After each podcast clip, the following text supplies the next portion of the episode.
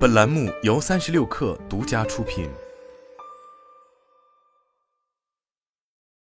本文来自三亿生活。作为一名安卓手机的用户，你有多久没有刷机了呢？是不是刷机俨然已经被遗弃在了记忆的角落？而随着安卓系统的逐渐完善，我们好像不再需要魔改系统来完善手机的日常体验。如今，刷机的棺材板也被钉上了最后一颗钉子。日前，国内最大的安卓开源系统魔趣 ROM 创始人马丁龙珠宣布将停止更新，魔趣的相关项目数据已被删除。目前，魔趣社区也已无法访问。尽管山库跑路这个说法略带自嘲，但从创始人口中说出，可见魔趣 ROM 确实已经是前途无量，也意味着安卓刷机终究成为了过去式。遥想当年，安卓刷机圈子完全不是如今这一派萧瑟的景象，而是万物进发，生机勃勃。其中，魔趣开源项目诞生于二零一二年年末，彼时正是安卓四点零时代。其实，早期的安卓生态只能用粗糙来形容，功能的缺乏让彼时的智能手机距离真正的智能尚有一段距离。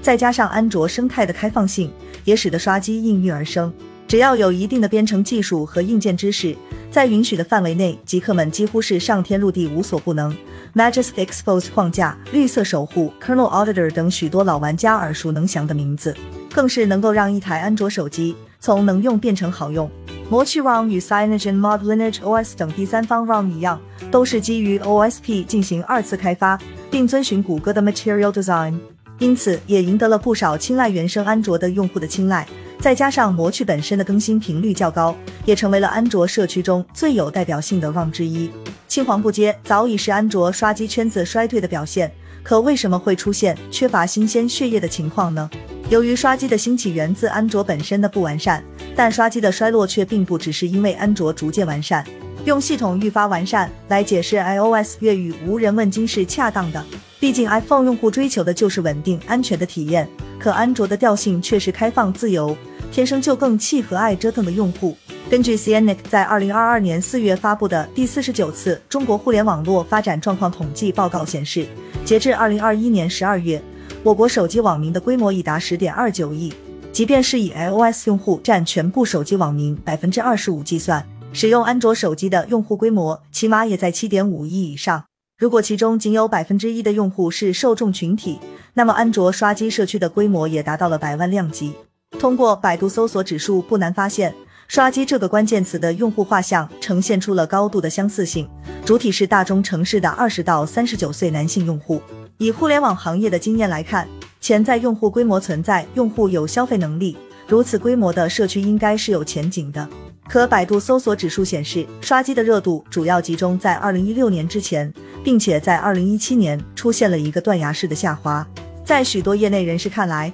安卓刷机衰退的根本原因是用户心有余而力不足。并且刷机的门槛自二零一七年后也越来越高。从二零一七年的安卓八开始，谷歌方面逐渐收紧了相关权限，曾经宽松自由的时代已经过去。更为重要的是，手机厂商对于刷机的态度也出现了一百八十度的大转弯，从默许乃至欢迎，变成了不鼓励、不支持，甚至是反对。其实不是这届安卓用户折腾不动了，而是大家没法折腾了。众所周知，刷机的实现有两种路径。主流的是通过解除 bootloader，也就是俗称的 BL 锁，进入 recovery 模式或 fastboot 来获取 root 权限。但这几年间，手机厂商或是选择不再向用户提供解除 BL 锁的渠道，或是大幅提高申请解除 BL 锁的门槛。例如，华为方面就彻底停止了官方解锁 bootloader，而小米手机的用户则需要提交包括解锁审核、个人联系方式、解锁理由等一系列资料。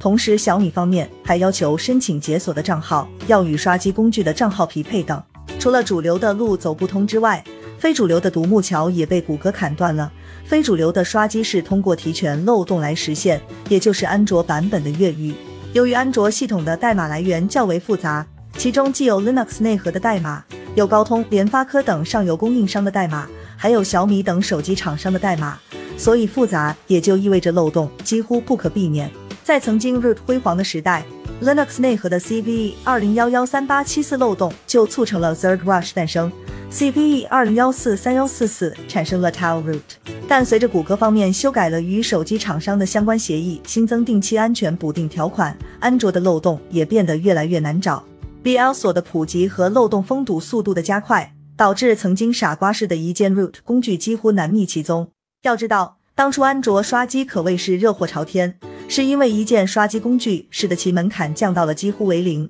可以让不具备相关知识的小白用户点几下鼠标就能刷机。但这也导致了彼时不少用户的手机变砖。从当下安卓用户的角度出发，刷机既看不到明显的收益，又需要一定的门槛，可以说是吃力不讨好。除了刷机逐渐对普通用户愈发不友善，变现显然也是安卓刷机社区从未解决过的一个问题。其中最典型的例子。就是大名鼎鼎的开源刷机固件 CyanogenMod。初代一加手机在海外市场搭载就是由 CyanogenMod 团队打造的 CyanogenMod OS。由于表现优异，使得运营团队被投资机构相中。然而，CyanogenMod 的公司化却导致了社区的抵制。一部分为 CyanogenMod 做贡献的社区参与者纯粹是反感商业化，而 CyanogenMod 又争取不到支持商业化的群体。毕竟，你为 CyanogenMod 落地了解锁功能，他为 CyanogenMod 实现了快充，其他人为 CyanogenMod 优化了通知功能，大家的贡献又要怎么分配呢？